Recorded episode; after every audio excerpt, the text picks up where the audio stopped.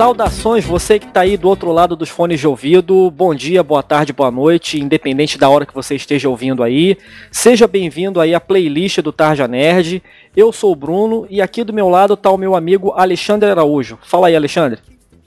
Fala aí, Bruno. Estamos aí para conversar aí sobre esses acontecimentos dessa semana aí na música. Para você que aí está chegando agora, né? Esse é o primeiro Tarja Playlist e é mais um dos vários podcasts pequenos, né, podcasts curtos que o Tarja Nerd está planejando lançar para esse ano de 2018, né? A gente vai fazer minicasts de nicho, né, de mídias, né. No caso, vai ter um, um minicast sobre livros, outro sobre quadrinhos, outro sobre jogos que está sendo feito aí pelo Nazi e, naturalmente, um sobre música, né, que a gente está fazendo aqui e esse é o primeiro da playlist aí, né, a primeira faixa da playlist. Então, pluga os fones aí, aumenta o volume e curte aí que vai ser um papo super bacana, né. Qual o assunto que a gente escolheu então para essa estreia, hein, Alexandre? Pois é, rapaz. É a questão da morte, né, da Dolores O'Ryan. E caramba, né, cara, é uma perda muito grande, porque é, na verdade até eu queria fazer um disclaimer aqui que é o seguinte, né? Vamos chamá-la de Dolores do Cranberries, né? Porque o sobrenome dela é difícil de falar. eu também fiquei em dúvida. Eu sempre, é, sempre falava Dolores O'Riordan, mas só que depois, depois que eu vi algumas notícias assim, é Dolores O'Riordan. Isso. É meio, é meio rápido, assim, é meio. É, o Reardon. É. pois é. Mas é realmente esse fato que veio à tona aí, realmente da morte, né? Da, da Dolores, foi uma coisa assim muito triste, né? Principalmente para nós que acompanhamos aí música pop, né? E dos anos, principalmente anos 90, onde teve aquele ápice, né? Do, do Cranberries, né? Em 15 de janeiro a gente teve a notícia aí do falecimento da Dolores O'Riordan, né?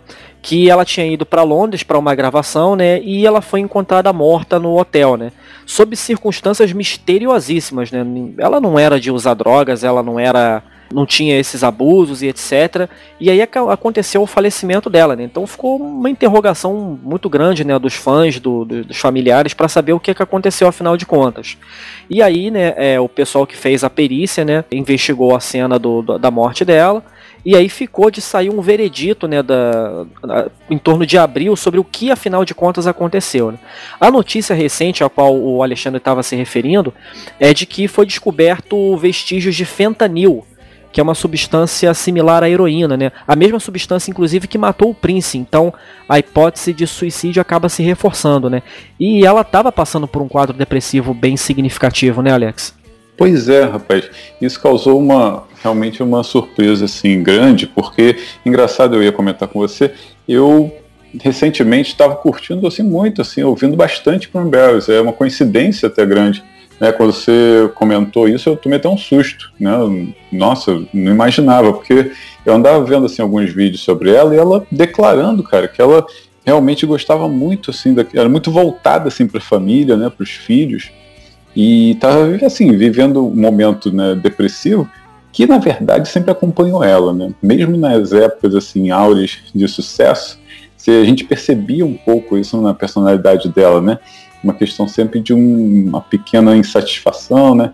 A gente até brinca que, até brincamos, né, conversando, que é, aquele instinto animal que ela tinha dentro dela, né, muitas vezes energética, para cima, né, aquela pessoa, uhum. poxa, né, que é agitada, só que ela também levava, principalmente depois da, do rompimento com o Bells, ela, depois que foi para a carreira solo, começou assim, a se questionar, né, e em alguns momentos você vê algumas entrevistas dela que ela tá bem, em ela tá um pouquinho mal, né? Coisas realmente da vida, né? Mas o que a gente percebe também é, é aquela questão, agora mais recentemente, alguns vídeos que eu vi no YouTube, é de que ela não estava muito satisfeita assim com as próprias questões da voz, né? Ela estava tendo alguns problemas com a voz. Ela que sempre teve uma voz realmente enérgica e, e muito é, é, que ia desde daquela coisa angelical, daqueles naqueles, aquelas vocalizações né, que ela costumava Líricas, fazer. né, que ela costumava Isso, fazer. Exatamente. É, exatamente. Até aqueles momentos assim de bastante potência, né? E ela não conseguia mais fazer toda essa amplitude na voz dela. Eu imagino, cara, a gente estava até conversando isso em off. É, imagina uma, uma, um grupo de adolescentes do interior da Irlanda uhum. e de uhum. repente assim um sucesso mundial. Caralho, Exato. isso estoura a cabeça de todo mundo, né? Com certeza, ela chegou a ser comparada, né? Aquela questão, virou o novo Bono de saias, né? Já é verdade. todo um peso em cima dela. E o Chu na, na, no primeiro, né, na, no cenário irlandês, logo seguido de perto pelo Cranberries, né? Então foi uma responsa muito grande que eles pegaram, né? A banda remonta às origens aí de 89, né? Com certeza. Agora, realmente, voltando à questão assim da Dolores, uma coisa que eu queria deixar claro é que, apesar de ter né, até aquela música, né, Odd to My, Odd to My Family, é, onde ela até demonstra ali que durante a adolescência teve algum tipo de rusga com a família, mas ela era, na verdade, muito. Não, uma pessoa muito voltada à família. Não só os pais, mas também né, seus três filhos, o marido. Uhum. Só que realmente é, ela era cometida por esses episódios realmente de depressão e tal. E nessa entrevista até que eu vi recentemente, ela falava, uma entrevista de 2011, ela falava que se sentia uma sobrevivente de ter conseguido sair de um momento mais complicado, né, que ela teve de depressão, né? E aí perguntada sobre como ela gostaria de voltar se houvesse, se existisse a questão da, da, da reencarnação, né? E ela falou que gostaria de ser alguma coisa que voasse. Né? Ela falou uma mosca ou simplesmente gostaria de ser um anjo para poder sussurrar nos ouvidos de uma pessoa que esteja com depressão como ela vencer esse momento. Quer dizer, era uma pessoa que realmente tinha uma alma muito boa e realmente deve ter tido um momento muito ruim, né? Geralmente, né, essas pessoas assim que têm uma trajetória familiar conturbada, geralmente quando elas, elas, elas primeiro, elas amadurecem muito cedo e quando elas chegam na vida adulta, né, elas, elas ficam com aquele desejo, eu quero ter uma família só minha. Uhum. Então ela era assim realmente uma pessoa Exato. muito família, muito próxima, né? Ela até passou por um divórcio, ela era casada com o produtor do Duran Duran, inclusive, Uhum. E, e aí depois ela teve o divórcio dela, que imagino que deve ter sido assim bem traumático, Sim. como todo divórcio deve ser, né? Uhum. E, e, realmente, mas ela era muito apegada aos filhos e tudo, mas infelizmente ela se foi aí, né? Mas fica a obra dela e o legado musical dela, né? Um legado que a gente vai começar a falar agora, né?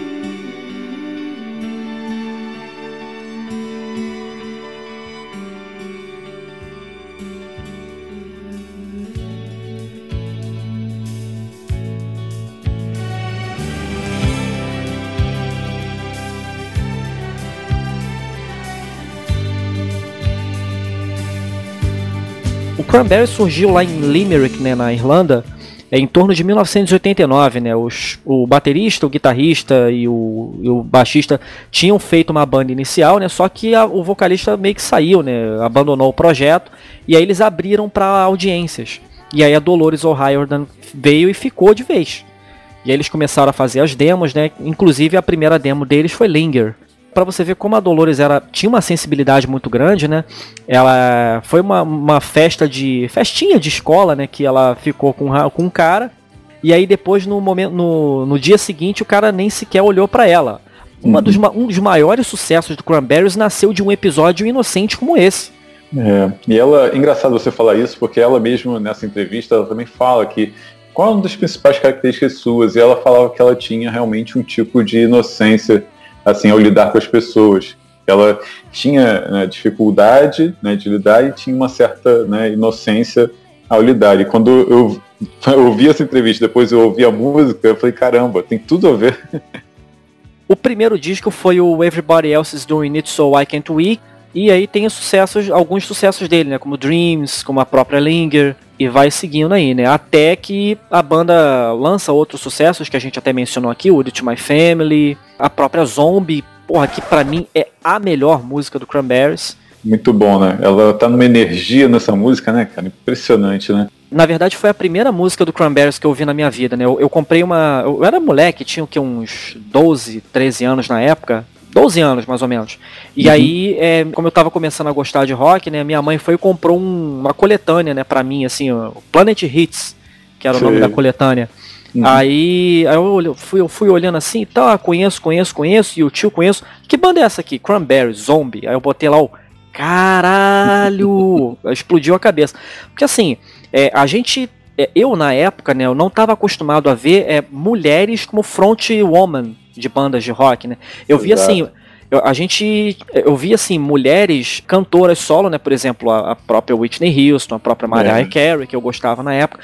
E assim, quando eu vi uma mulher com uma pegada assim mais rock, geralmente era protagonizando com uma outra integrante, por exemplo, o Roxette, o próprio Rhythmics. E, e, agora uma mulher front woman de uma banda de é. rock foi a primeira vez e assim, explodiu minha cabeça. E com a personalidade dela, né, cara, também. Que ela tem muita personalidade, né? Você via, assim, a, a presença de palco dela também era muito grande, né? Isso também é uma das coisas que me chamava atenção. E o mais engraçado também é que eu não era tão fã assim nessa época. Eu ouvia e criou até uma certa resistência ao Cranberries. Tem uma música na novela, não tinha? Acho que era Langer mesmo. Era Langer, isso. É, Langer estava numa novela dessa da Globo que me fez enjoar da música. Mas é engraçado.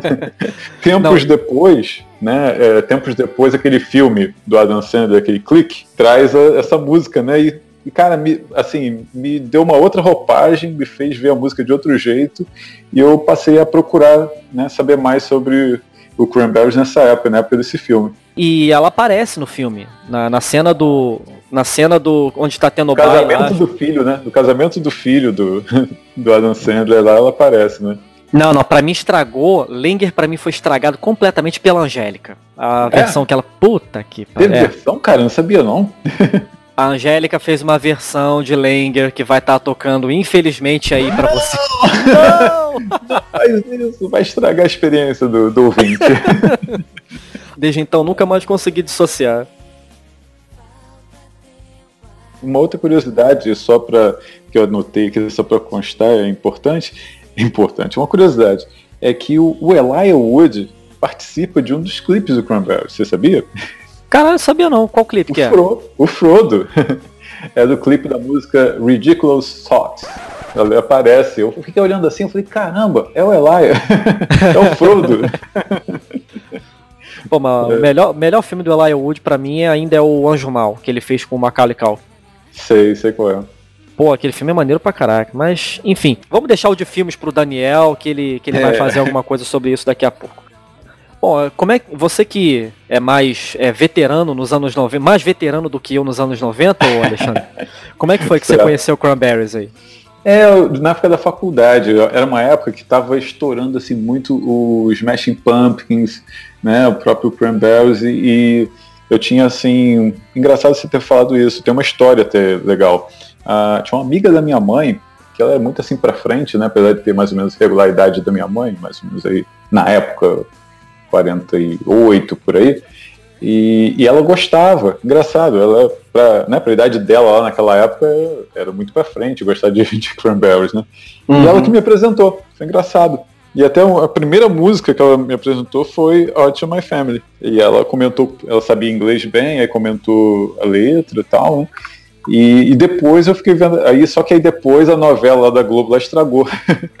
Claro que eu ouvi, né, algumas, eu, como eu sempre ouvi muita música, curti muito sucesso assim, mas eu a minha fase mesmo de gostar mais assim do Cranberries veio com essa época aí de streaming, né, tipo Apple Music, né, Spotify, essas coisas, que você tem acesso à, obra toda do artista, né.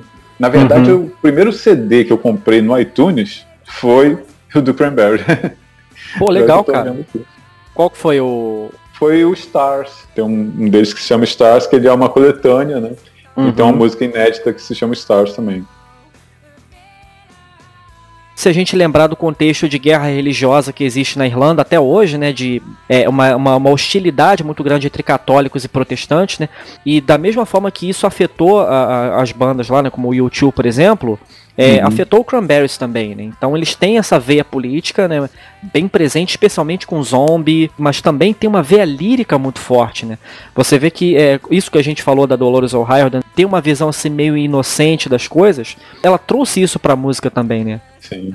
E na verdade, assim, é, ela tinha é, realmente essa questão de, de, mostrar também muita, um reflexo assim de, de um espírito livre para a mulher. Né? Eu acho que, apesar de, de Langer ser digamos assim, uma música muito dor de cotovelo, vamos falar assim, uhum. assim, né? Mas é, eu acho assim, tem muitas músicas que você pega do, do Cranberries e você vê realmente ela levando, né, o, pro lado assim do não, você é livre e você pode Isso. decidir né? E, e, tem até uma música, né? Até o próprio nome, Free to Decide. Né? Eu ia citar exatamente ela. exatamente. Ela é assim, pô, é até um hino, né? Se você analisar, principalmente pela época, né? Em que ela uhum. saiu, né? Então ela foi uma, é uma pessoa que realmente ela, a obra, né, do, dela junto com o Cranberries realmente é, é de, sabe, todo mundo, a gente sabe, né, quando morre uma grande personalidade assim, o pessoal começa a procurar, né, pessoal uhum. vai nesses streamings da vida e começa a procurar ouvir o artista, né? Não se deixe, nosso ouvinte aqui, né? Não se deixe é, intimidar que as pessoas falam, ah, você nunca ouviu, agora que morreu vai querer ouvir. Não, a gente tem que conhecer mesmo, né? E chegar uhum. e procurar mesmo conhecer uma obra, principalmente de uma de uma grande cantora, né? Como realmente foi a Dolores, né? É, se for pensar assim, pô, eu, eu, eu, eu nasci próximo do ano que o Fred Mercury morreu. Então eu só pude conhecer realmente depois que o cara morreu, porra. Exato, exatamente. É porque, por exemplo, morreu o David Bowie, né? Então tinha muita gente que nunca viu isso aqui resolveu ouvir. É, e daí? Uhum. Qual é o problema? E daí? Qual é o problema? Pois é. exatamente. é. é eu, uhum. eu ouvi muito pouco dele. Quando teve realmente que aconteceu. Eu tô ficando até preocupado, que todo mundo que eu procuro ouvir, o cara morre. É, é, Death começando... é, não é Death Note, não, é Death Playlist. É exatamente, Death Playlist. pois é. Eu comecei a ouvir 10 de boa e o cara morreu. Eu falei, porra. Aí eu comecei a ouvir Audioslave, pô, o cara morreu. Eu falei, porra. Tô ouvindo muito Link Park e o cara faz suicida. Eu falei, porra, tá difícil. Te garanto que a Death Playlist que você tá fazendo aí vai ser melhor do que o filme do Death Note. Com certeza, cara. Isso não precisa ser muito, né? Muito difícil, não. O Cranberries aí teve uma, uma carreira bem, é, bem é, seguida, né, dos anos 90 aí, só que aí no começo dos anos 2000, ali em torno de 2003, eles resolveram dar uma parada para poder seguirem projeto solo, né, tirarem um descanso e, e até para se reinventarem também, né. Sim. E a, a, a, que teve mais destaque, né, foi a Dolores O'Riordan, né, é, que teve aí uma parceria histórica com o Luciano Pavarotti, cantando Ave Maria, inclusive que serviu de trilha para o Paixão de Cristo, do Mel Gibson. E, é, e infelizmente para o próprio enterro dela também. Eu fiquei sabendo que tocou realmente na, na cerimônia, ela tocou realmente a, essa uhum. música que ela cantou junto com o, o Pavarotti, essa versão. No, no enterro dela tocou a Ave Maria, né? E quando estava tendo o funeral dela, todas as rádios locais de, de Limerick combinaram entre si de tocar When You're Gone. Nossa, cara, arrepiei agora. Pô, pode crer. Durante o funeral dela, né, as rádios combinaram e todas elas tocaram em uníssono, é, When You're Gone. É, quando você partiu, né, quando você se foi. E, e, e, é significativo pra caramba, cara. E ela é uma filha, poxa, é, digamos assim, né, que é uma, uma, uma grande, é, como eu vou dizer, uma grande filha daquela cidade, né? Então, é nada mais justo do que o pessoal prestar essa homenagem. Né? É aquela, aquele tipo de cidade de interior que, assim, todo mundo se conhece.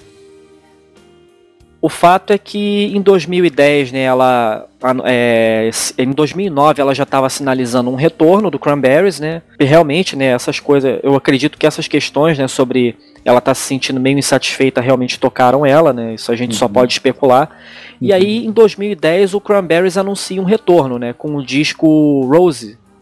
Chegou a conferir, Ale? Não, não. O que eu conferi agora dessa fase foi o Something Else, que ele é agora do, do ano passado, de 2017. É que ele tem eh, várias versões acústicas, né? Das músicas já conhecidas. E ele traz também umas versões aqui inéditas, Rupture e The Glory. como não poderia deixar de ser, né? Qual é a sua favorita do Cranberries aí, o Alexandre? Olha, rapaz, a música que. O Cranberries tem muitas músicas boas, cara, mas eu realmente é uma música que eu acho assim. Que mexe mesmo é a Promises. É uma que o tre... se você viu o clipe dela, se passa assim no Velho Oeste e tem fantasma. O início dela tem umas vocalizações como se fossem uns fantasminhas, né, aparecendo. Quem tiver curioso, dá uma olhadinha nessa música Promises, que você vai ver que ela é poderosa e é realmente um. Não é das mais famosas, porém é uma das músicas que tem, você vê toda a versatilidade da voz da Dolores e do Cranberries. Bom, a minha é, rivaliza assim, o, o, primeiro lugar rivaliza, né? Primeiro com Zombie, né? Que eu já mencionei aqui, que foi a primeira que eu ouvi deles. Mas também é uma, inclusive, que a gente mencionou aqui, cara, que foi Free to Decide. Sim. Que eu acho que é uma das músicas mais bem feitas do, do, do Cranberries, né? Uhum. Bom, senhores, é isso. Fim da faixa 1 do Tarja Playlist. Aguarde próximos episódios. Um abraço. A gente se vê aí. Valeu. Valeu.